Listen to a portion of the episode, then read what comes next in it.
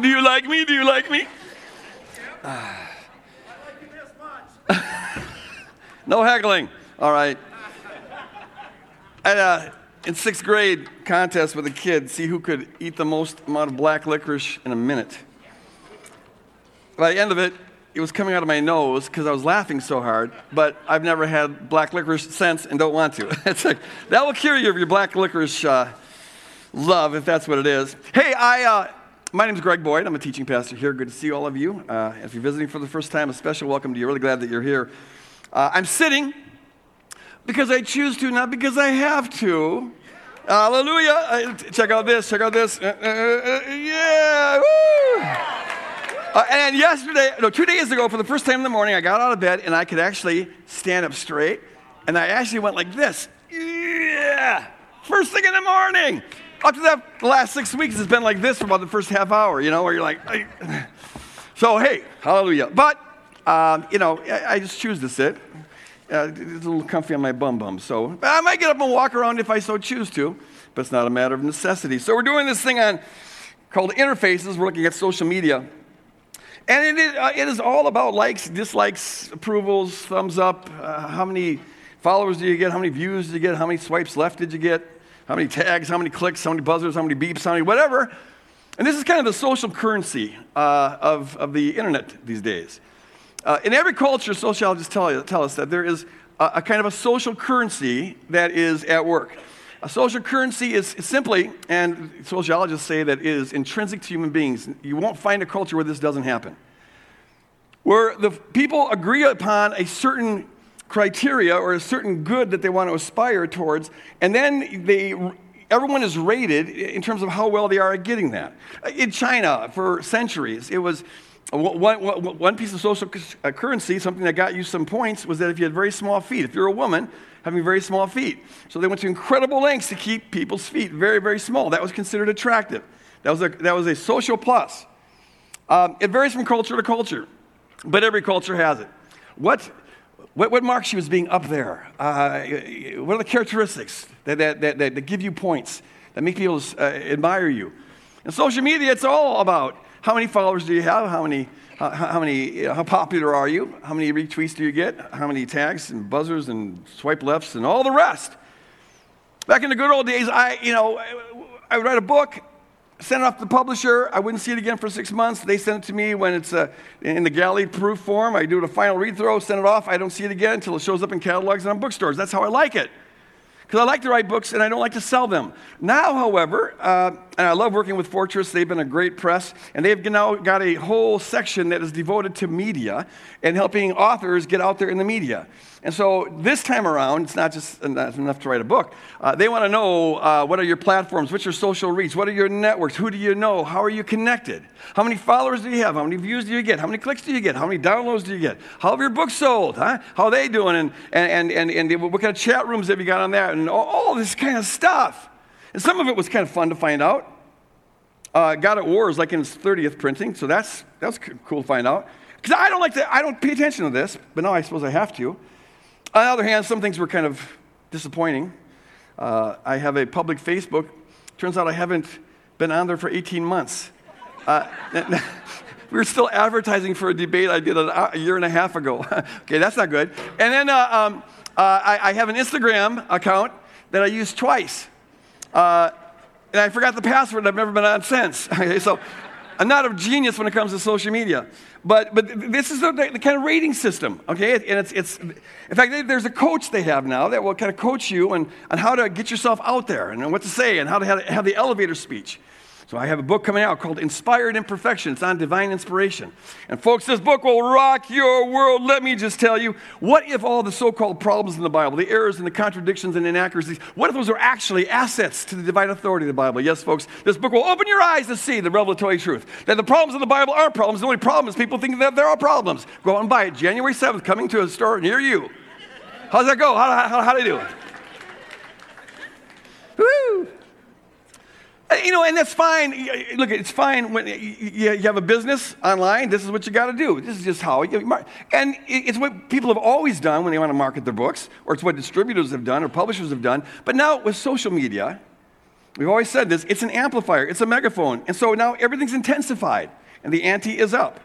And this criteria of popularity is, is um, well, it's, it's, it's just the, the, the main thing that determines your social worth. There's a, a social worth hierarchy game that every culture plays. Social worth hierarchy game. Where do you rate? And we have, though we don't know it, all of these things inside of us that instantaneously associate things uh, as, as pluses and minuses. It reminds me of junior high honestly. You remember junior high going back a while? Oh, I hated junior high with a passion. But they're, you know, they have their own social system, their own social uh, worth hierarchy system. And in junior high, it's primarily about who do you know and how are you, who are you connected with, and whose party do you get invited to, and who do you go out with, and who do you sit with at lunch. And God help you if you get to lunch and you look around and there's no one that you could sit next to that wouldn't, that wouldn't say, Why are you sitting with us? Because now that means you're going to have to sit alone, and that means you have no social worth right? You don't, rate at all. You don't have any pings on, on your thing. It's a disaster, it's apocalyptic. And what we have now really is simply a bigger version of that. It's, a, it's the social hierarchy network game. You see, the, the thing is now, it's not just authors who have to worry about the public or the audience and how do you rate and how, you know, do you like me and how do I get more popular. Now we all have an audience. That's what social media does. It gives us all this megaphone. Everyone can be a superstar. You can make a splash. You can make a hit. Once in a while, you hear about these people who just put up a little song that they wrote, and then Nashville got a hold of it, and now they're superstars. That could be you. Just think about it. If you just work the system right.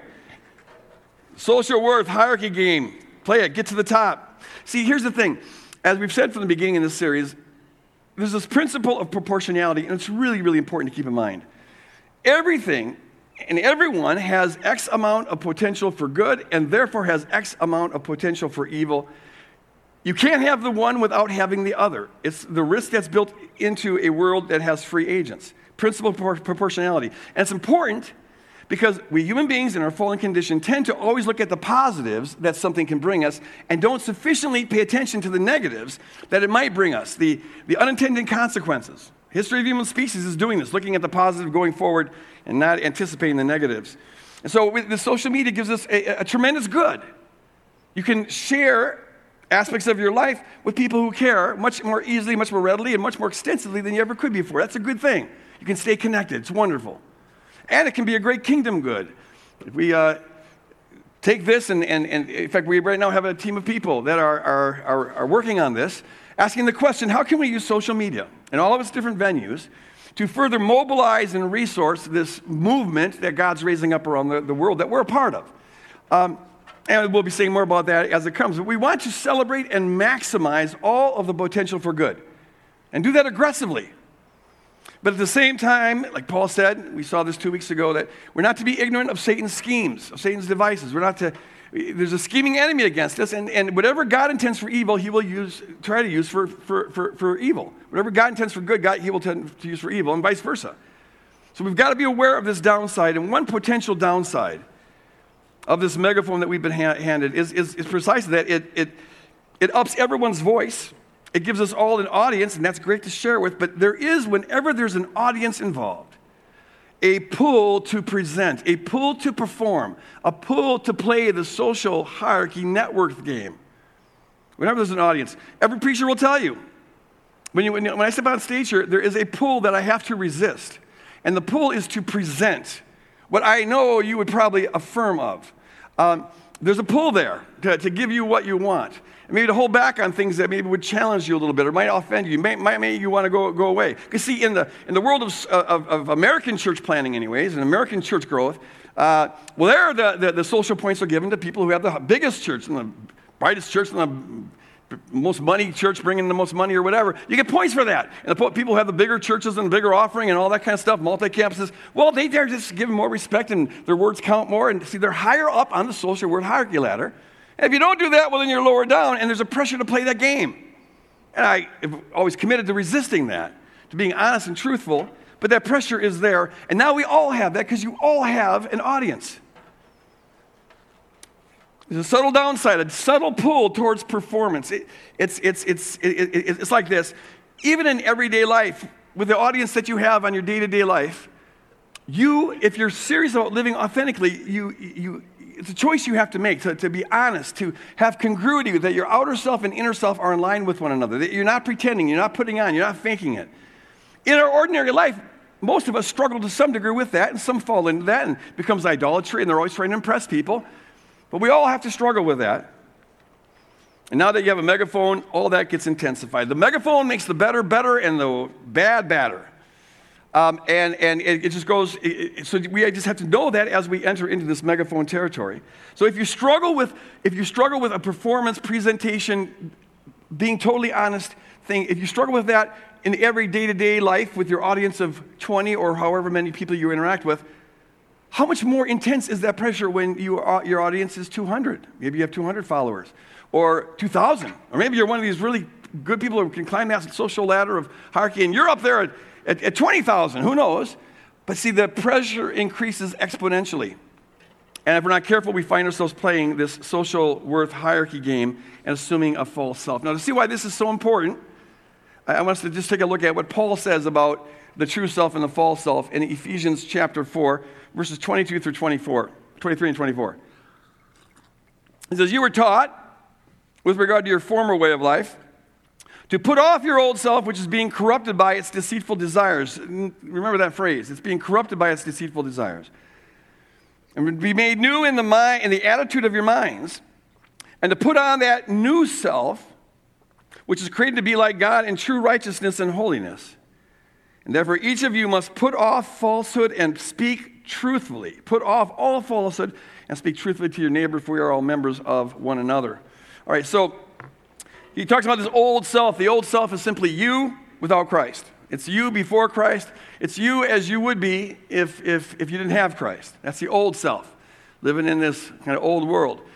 And that old self, um, that was the, the, part of you that, that um, thought that. You, you, are being corrupted by your uh, deceptive desires. That phrase there means that what you desired was deceptive. You desired something deceptive. You thought it was going to bring you good, but actually it corrupts you. That's what the phrase means. You're corrupted by deceptive desires. So the things we think we desire are really things that we don't desire. We just think we do. We think it's good for us, but actually it's not. And so that old self of yours was the self that played the social worth hierarchy game. And, and you thought that there was life and you get fullness of life and you feel good about yourself and life would be worth living and finally you'd be content if only if only you can get a little bit more of that applause, a little bit more of those accolades, a little more pats on the back, a little bit, uh, a few more, re, a few more retweets, a lot more looks, a lot more followers, a lot more likes. If you could just get enough of that and get enough of wealth, maybe get enough power, get enough whatever, then you'd be happy. But at some point, the Holy Spirit got through to you. If you're a follower of Jesus, the Holy Spirit must have got through to you because at some point you realize that you were deceived, that this is not what you really want. And all those idols out there, they promise fulfillment and they look so good and they look so tasty, and people just spend their life chasing them. But when you get them, they never really fulfill, and they always eventually let you down. They can give you a little buzz for a little while, and that's nice. And maybe you caught a good, good, good wave and you're going to ride it for a whole decade. It, it, that may happen, but sooner or later, somebody give him amen, those things let you down and they never fulfill. They leave you empty. At some point, you realize that. And at some point, you realize that what you hunger for, what your heart hungers for, is actually that is offered in Jesus Christ. You want worth, you want value. Of course, you need that. We all do. You want your life to count, you want to be significant, you want to be loved, you want to be secure, and that everybody longs for that. But it's not going to be found out there in the number of tweets you get, or the number of likes you get, or how many people are following you.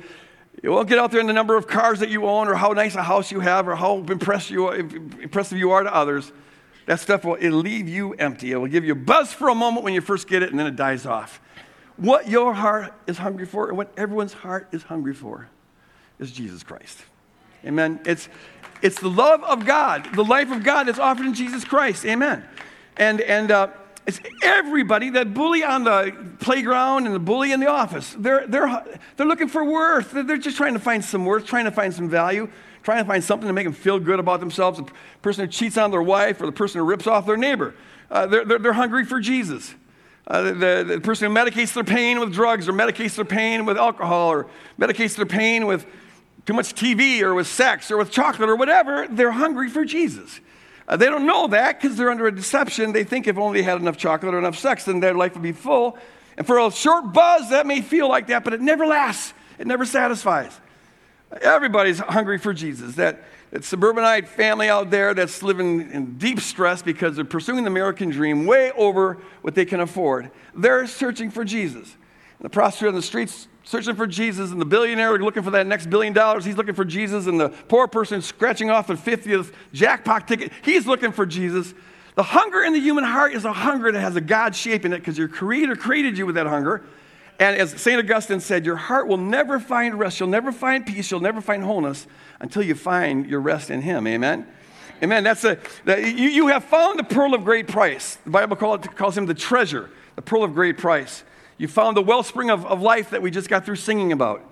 You found the thing that the heart has been clamoring for.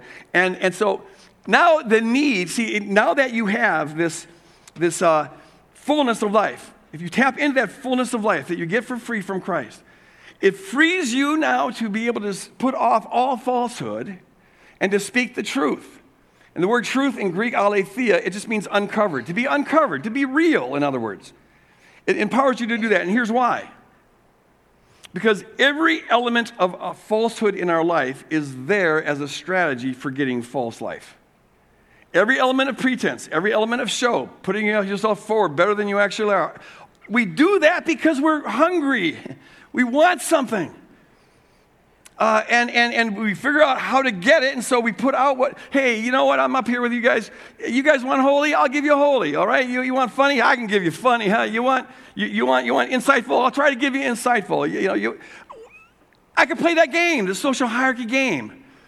And, and, and we're all pulled in that direction.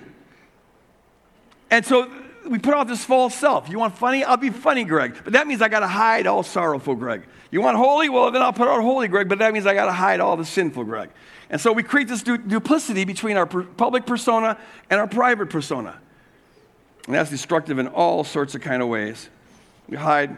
But when you find real life and all your worth, when you, when you finally get, not just intellectually, but when you, when you, when you get in the core of your soul that your worth is unsurpassable and it was established on Calvary and it cannot be improved upon and it cannot be detracted from. When you get that revelation, I mean, when it really gets in your heart, uh, you've got no interest in how many likes you're going to get or how much applause you're going to get or how much recognition you're going to get or, or how many retweets you're going to get or whatever. What could that add to what you've already got? It may make you feel good on some level, whatever, that someone likes you, whatever, but the core of who you are is established on Calvary. The essence of who you are, your social worth Forget your social worth. You've got God worth. What do you need social worth for? Amen?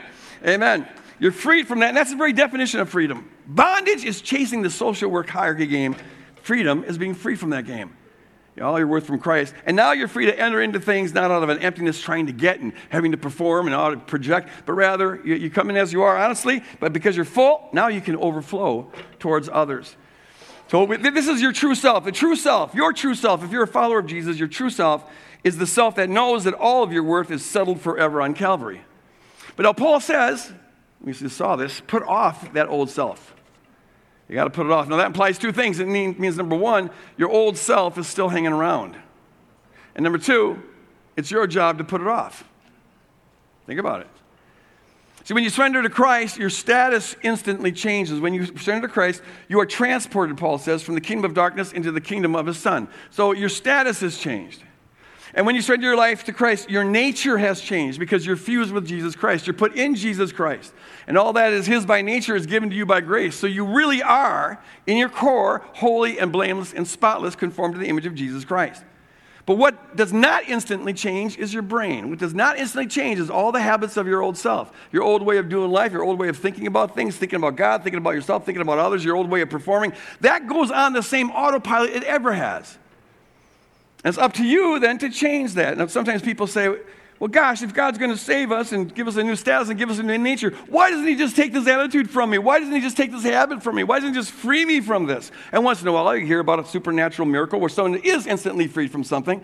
So you think, well, why not me? Well, there's a lot of reasons I could give for that, but what I want to give right now is this God doesn't want to take that from you because God doesn't want to do everything for you. Dan talked about this a couple weeks ago. God doesn't, God doesn't want to do everything for you. Um, no, if, if there comes a point where God wants you to grow up and start to flex a muscle that He gave you to, to, to, to flex. Now, you, it's true, you can't do anything without the empowerment of the Holy Spirit. That's absolutely true. And so it's not by our own effort, it's by God's grace that we do anything. But it's also equally true and equally important that the Holy Spirit isn't going to do everything for you. Because, see, God doesn't want a bride who simply is there to, to say, hey, you move my arms and feet for me. He doesn't want a little puppet bride. He wants a bride with personality, and that's the corporate bride of Christ. That's us. He wants a bride who's got say so, a bride who's got authority. In fact, a bride who ultimately is going to take back from the devil all that he stole from God.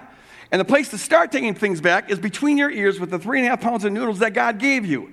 You've got your brain, you've got your will. It's up to you to bring that into conformity with Jesus Christ. Amen? Amen. Amen. He's not going to do it for you. If you're waiting on God to take that away from you, you may be waiting a very long time. What you need to do is ask the question, what can you do about this? And then maybe who can you help? Invite others in on this process because everything in the kingdom works better when it's done out of relationship. So Paul tells us, you and me, tells us to, uh, you take every thought captive to Christ. You put off the old self. You put on the new self. You be transformed by the attitude uh, of your mind. Uh, you make sure that you're no longer transformed uh, to the image of this world, the scheme of this world, but be transformed by the renewing of your mind. Uh, you are to be the one to choose your true self as opposed to the false self. You have to be the one to choose to, put, to push back against the pressure, to be pulled towards this false self. There's things that are really up to us. We've really got say so. God honors with that, and that means we've really got to use it. We can't do it without the Holy Spirit, but the Holy Spirit's not going to make us do that. And when we find our worth in Christ, this is the true you, Kingdom 101, you find all your worth in Christ, your significance, your value, then that means you're free to put off all falsehood, all pretense. You're able to speak the truth and live the truth. And this is Kingdom 101. This is what our job is. So now, in light of this fundamental kingdom call about manifesting the true self, not falling back into this old self, let's return again to social media. Social media is just a megaphone. A megaphone. It makes the good gooder and the bad badder. So here's the thing all of us naturally feel a little bit of social pressure. If you're at all psychologically healthy, you feel a little bit of social pressure all the time to present. And that is, I think, pretty normal. Uh, we, you probably put your game face on before you came to church today. I, I, I don't know how long it took you, but you know, there's things you do. You brush your teeth, right? You, you get the gunk out of your eyes. You do something with your hair. You, you, you, you present, right? Then that's not bad, is it? I don't want to get up here and look my scuzziest. Yeah, I want to look halfway decent.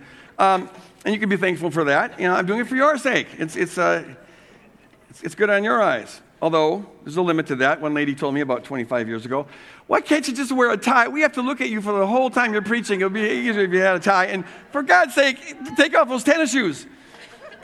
I don't know what this lady would say to me now, but I don't want to have any shoes. Uh, but yeah, they ended up leaving the church because I wouldn't. Um, they were a bigger, well, never mind. Okay, so uh, you got to be willing to say bye bye sometimes, you know.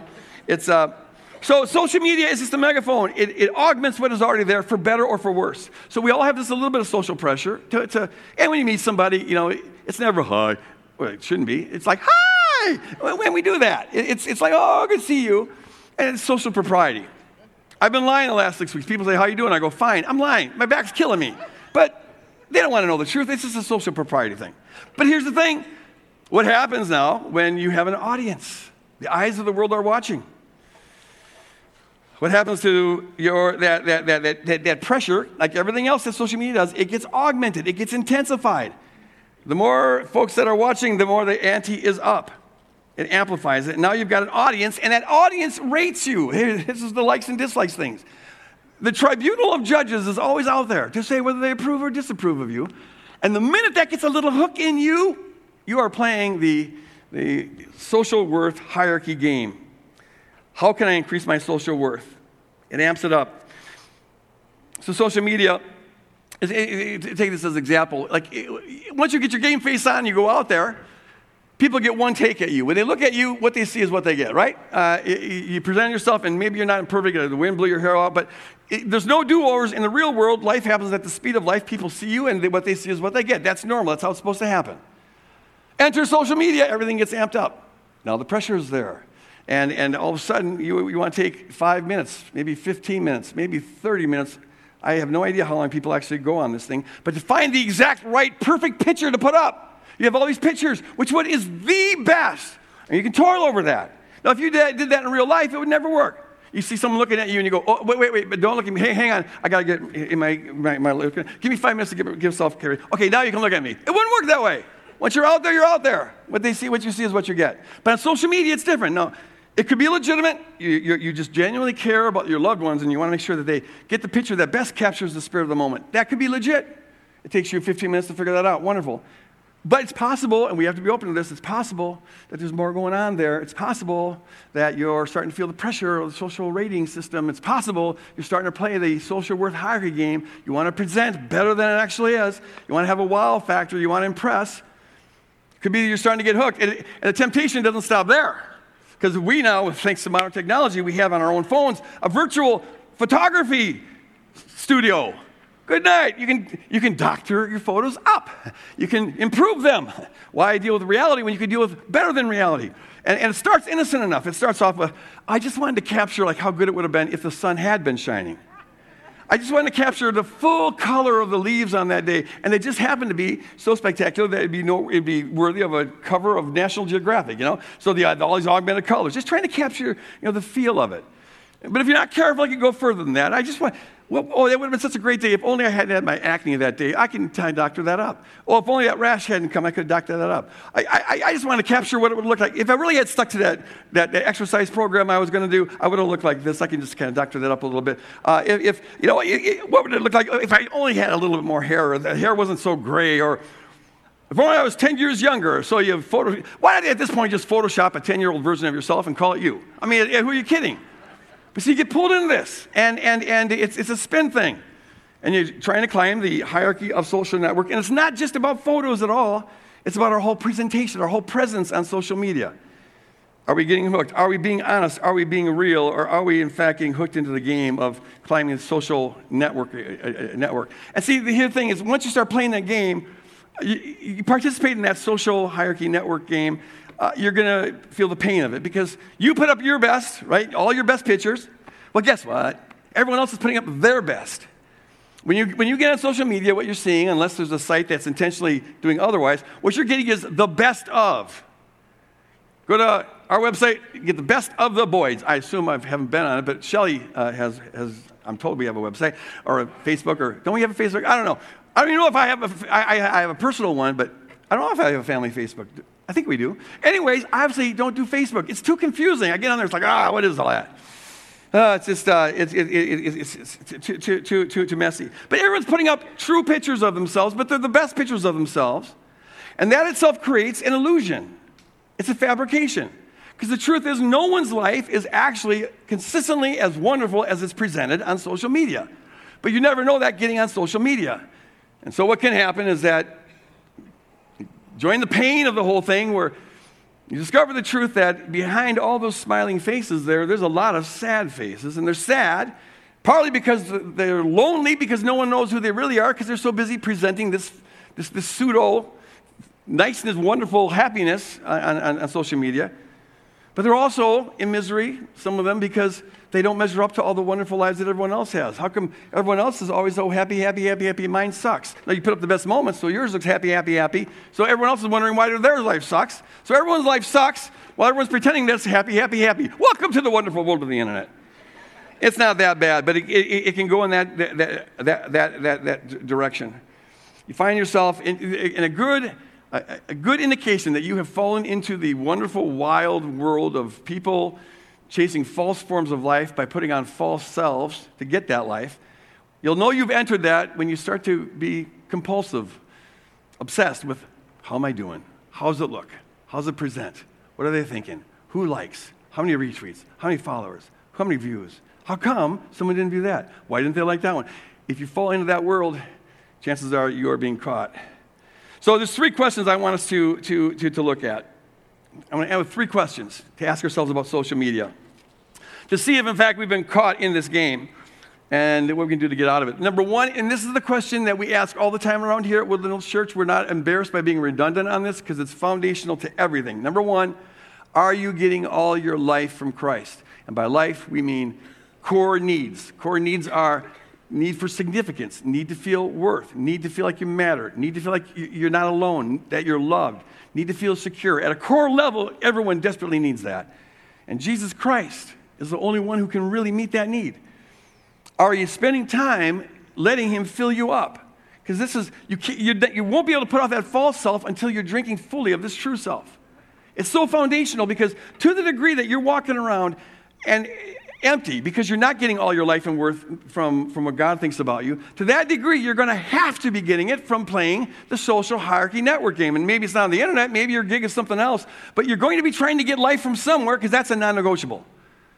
So, one way to ask yourself this question is are, Do you, in fact, get life from, from other things? Are, are, you, are, you, are, are certain things too important to you? People's opinion too important to you? Uh, compliments too important to you? Look at that kind of thing. And if you find that, in fact, you're chasing after the retweets and the applause and the approval and the credit, all that. If in fact you're doing that, don't get mad at yourself. Don't, don't beat yourself up for what a lousy person you are, because that's just going to further you, create a pain that's going to try to drive you to medicate it by getting enough social approval. No, don't get mad. Just turn to the true social life. Let it remind you, oh, that's right. I don't need to be chasing the stupid cheese on a treadmill with mouse crazy. No, I don't need to be doing that rat race. I opt out of this. I, I find all my life in Christ. Ask yourself a good question. Honestly, are, are, are, you, are you tapping into that? Um, do you worry too much about what others think? Uh, are you always looking at yourself through the eyes of others? If that's the case, you're, making yourself really miserable and you don't have to. Get all your life and worth and significance from Jesus Christ. And you still like it when people like you, but you don't need it because you're free. And that freedom is so all important. Now, people connect to God in a lot of different ways, and you kind of have to you know, forge your way and find out what works for you, what doesn't. You find something that works, be going with it. Uh, if you don't haven't found something that works, then, then, keep on searching. We got some resources out there, and we talk about that here quite a bit. One, one, one strategy that I always recommend people try at least, and, and that's using the, the imagination, where you, you enter into imaginative prayer. And there's a long church tradition on this called cataphatic prayer, but it's where you just sit and, and you, you ask the Spirit to help you envision Jesus Christ and to bring you to the real Jesus Christ. And here you hear Jesus and see Jesus and experience Jesus say to you and do to you all the things that He said about you in Scripture, but now it's concrete and personal and incarnational and experiential. I encourage you to pursue that. I, I have a book out there called Seeing is Believing if you want to find out more about how to do that. But whatever means you do it, regularly carve out time to be getting life from Christ because that's the fuel that the kingdom runs on. You are as free to the degree that that is true of, true of you. You are in bondage to the degree that that is not true of you. So make it a high priority to have that time where you're drinking deeply from the wellspring of fullness of life that comes from Jesus Christ. Question number two. It sounds like a weird question, but it's so important. Are you the same wherever you go? One mark of a, of a false self is that it changes. That false self is trying to get that kind of approval, that attention, that whatever it is you're looking for. Well, since crowds differ in terms of what their criteria are, to the degree that you're living a false self, you will change to the degree that you're in different uh, crowds. Have you met people who are kind of chameleons? When we're this crowd, they're exactly like that crowd. When we're this crowd, they're exactly like that crowd. Because they don't have a core, a center, and so that false self is pretty much their whole self, and so it changes all the time. Ask the question Are you the same all over? And, and, and, and in particular, are you the same online as you are offline? Are you the same person? Um, so there's, there's a, a, preacher that I knew. In fact, I, I, still know him, and he's pretty well known, public speaker, and he's really good. He's energetic. He's funny. He's insightful. He's passionate. All things that he he speaks all over the place. But people who know him, like the ones who have to drive him around wherever he goes, places, you know, and stuff, and have to kind of wait on him. Um, well, it's pretty common knowledge that this guy, when he's not on stage, he's a jerk. Uh, there's a world of difference between the, his persona on stage and his persona off stage. Now, what's happened there is, I submit to you that he's simply given into the pull, the pull of the audience. He's given in that temptation that I talked about earlier. He knows what audiences want, he, he, and he knows how to deliver it. He's, he's good at that. And I think he's so used to this that he doesn't even notice the disconnect between his persona on stage and his persona off stage. I've wondered sometimes, aren't there people close to him enough to tell him kind of like what everyone else sees? But I don't know what's going on there, but there's this discrepancy. And to the degree that we buy into this audience, we buy into that false way of getting life, we're going to find that there's going to be this discrepancy. Paul said this. He goes, Our lives are living epistles. Uh, they're, they're, they're like our God's message boards. We're God's advertisements. Known and read of people. And that's, that's how Paul puts it. You're, you're, most people don't read the Bible, you're their Bible. And, and so Paul says, take great care that, what, that as you conduct yourself, you're always conveying the truth that you're an ambassador of Christ. You're always conveying that there's a different kingdom. Um, this is our, our primary call. We're called to be these ambassadors here stationed behind enemy lines. So ask the question when you're online, does that get conveyed? The photos you put of yourself, it, it, does, it, does it convey that you're a kingdom person? Um, or does it communicate something else? Because often the photos we put online, if we're operating out of a false self and we're climbing that, that, that, that social hierarchy, our photos will be in congruity with what the expectations are of the crowd. Crowd wants to see skin, you give them skin. But if you're a kingdom ambassador, I would think there'd be a more important criteria than the crowd, all right? So just be aware of that. Um, but I, I, it applies to every area of our life. I mean, whether online or not. Are you the same wherever you are? Um, are you rightly related to people online? Social media it intensifies the good, the bad, and the ugly. And what's true is already there. We are who we are, but now with a megaphone, it gets amplified and the stakes get higher. So it's all the more important for us to be asking the question are we consistent with who we are online as, as, as we are offline? Um, and then the third question I want to ask then is this Is your online self righteous? And uh, the word righteous means right related. Paul said in that passage we looked at that, that in Christ, our true self has true holiness and true righteousness. Righteousness is about our right related with God, ourselves, and others. To be righteous is to be right related. And if, if you are, in fact, rightly related to God, self, and others, you will be holy. You're going to be, the word there just means set apart. You're going to be dis- different from, distinct from. And so, so the question we got to ask is are we rightly related? Does our online, when we're online, does it reflect our right relatedness with God, with others, and with ourselves? But I especially want to ask this question Is our online self rightly related to others offline? Is our, is our online self rightly related to people that we have relationships with? The real people in our life, the people that are closest to us. Listen to what John says. I'd never noticed this verse until this last week because we're doing this series here and it just caught my attention. John says this He goes, I've got a lot more things to tell you, but I'd rather not use paper and ink. I don't want to use a medium here. I hope to be there soon in person and have a heart to heart talk. That will be far more satisfying to both you and me. So, paper and ink was the state of the art. That was technology. That was social media back in the first century, although it really wasn't paper and ink. It was more like papyri and, and, and, and plant juice, but, but whatever. So that, that was the state of the art. But John says, okay, I, I, am writing to you to give you this information, but I got some things I want to talk about, but I, don't, I can't, I, I don't want to do it through writing. I don't want to do it through writing. This has got to be face to face. And what it tells us, folks, is that some things, some topics, you've got to discuss face to face. I've hit that wall a number of times on email. Okay, email is not cutting it. We, have got to sit down. Eh, eh, there's some things that can only be talked about face to face, and there's some relationships, get this, lock this in, that can only be sustained face to face. Where a medium won't do. Now, You have to have medium sometimes when you're out of town, you got to call with it. But things can happen face to face that can't happen any other way. Face to face is our primary communica- mode of communication. In fact, up until 120 years ago or so, it was our only mode of communication. You talked face to face or you didn't talk. Um, now we've got this world of social media where everything can be mediated, but we've got to be so careful that we don't forget that the importance of the face to face. And when it comes to the people who are closest to us, we have to reflect the importance that they have to us precisely by our willingness to be committed to having face to face time with them. We, this is the first, we're, the, the first generation where not only do we have mediated relationships, but where mediated relationships are beginning to replace real life relationships. As kingdom people, this has got to be of great concern to us.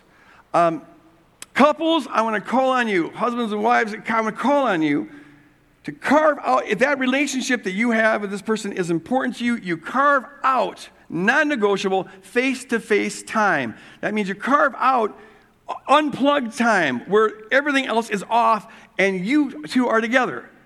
Because part of what you're doing there is you're saying, yeah, you know, the social media, it's so great. It can bring us the news and bring us great entertainment and bring us, you know, all this kind of wonderful stuff, but you're more important than that. That's what you're communicating by turning off that phone. I think when you're talking with somebody and a phone goes on and they answer that phone, they're just saying, hey, this is more important than you. Uh, we communicate by what we do and what we don't do. And, and families, I encourage you, really look into this. Here's the challenge is that social media is always more interesting than you or me.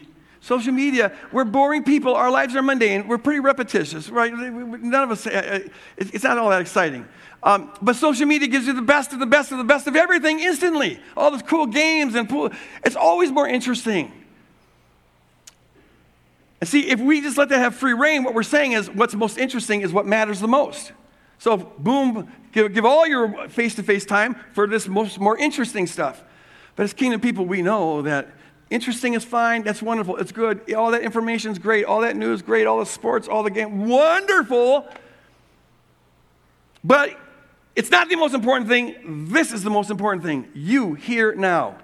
And so there's got to be time where you carve out space for families just to hang together, which is what families used to always do all the time.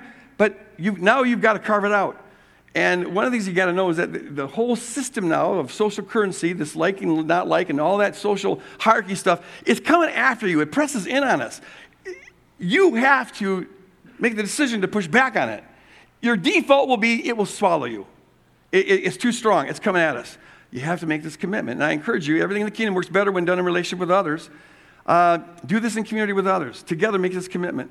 And explain to the kids and stuff why you're doing this. You don't want to just be a killjoy, like, okay, we're going to limit our time on the internet now by having sitting in a room and looking at each other. You, you got to replace it with something fun and use God's wisdom and stuff. And the same thing applies for friendships and for, and for any, any really true community. Show the worth of that community, that friendship, that family, and that spouse. Show their worth by unplugging and having face to face time. They're, they're, nothing can replace face to face time. And by the time, by the way, when I say FaceTime, I don't mean FaceTime. it just occurred to me. FaceTime is the word where you get yeah, that's great when you're out of town. That's the next best thing, but it's not close to actual face to face contact time. So, three questions. Are you getting your life regularly from Christ? Uh, it, you can't coast on this. It has to be a staple of your relationship where you drink deeply from that well. I would, I, am not, I'm not in giving rules because everyone's life's a little differently, but one, once, an hour a week would not be at all too much to say pour into that. Two hours a week would be fine. Five hours would be better. I mean, it, it, spend time hanging out with your Savior, drinking of the life that He wants to give to you. Uh, number two, are you the same wherever you are? are is there congruity? And here you have to be honest because, see, we're so, we can so easily assume a pseudo public self that we forget it's a pseudo public self. And we, we don't even know it, it's just part of our ordinary. So ask the Spirit to make, help you get honest. Are you honest? Are you, do you, are, are, are people offline and, and, and online? Are their opinions too important to you? Do you worry about that? Are you playing the social hierarchy worth game? And I encourage you to opt out. It's a pathetic game. It's a loser game. It's, it's a junior high game. It, it, you don't need it. Find all your worth in Christ and let go of that. Um, are you the same consistent throughout? And then finally, um, are you, what was the third question I had? Oh, yeah. Uh, is your online self righteous? Are you rightly related? Especially, are you uh, rightly related to the real people in your life? The ones that you have most responsibility for, that you care most about. I just encourage you to submit that to God. And I encourage you to talk it over with others because everything in the kingdom goes better when it's done in relationship with others. Amen? Would you stand? Uh, I would like to ask the prayer teams to come forward here. And if you're here this morning and have any need that could use prayer, maybe it's about this issue, maybe it's about something entirely different, but come up here and talk with these folks. They'd love to uh, minister to you. And if you're here this morning and you're not a surrendered follower of Jesus, I encourage you to consider becoming one. And if you come up here, these folks would love to explain to you what that's all about. So as we leave here, folks, can we do it as the people who are, committed to A, getting all your life from Christ, being the same wherever you are, and uh, whatever that third one was. So what was my third one? Uh, yes, and being right, being right related. How do I expect you to remember my sermons when I can't even remember them? God bless you guys. Go out, love your neighbors.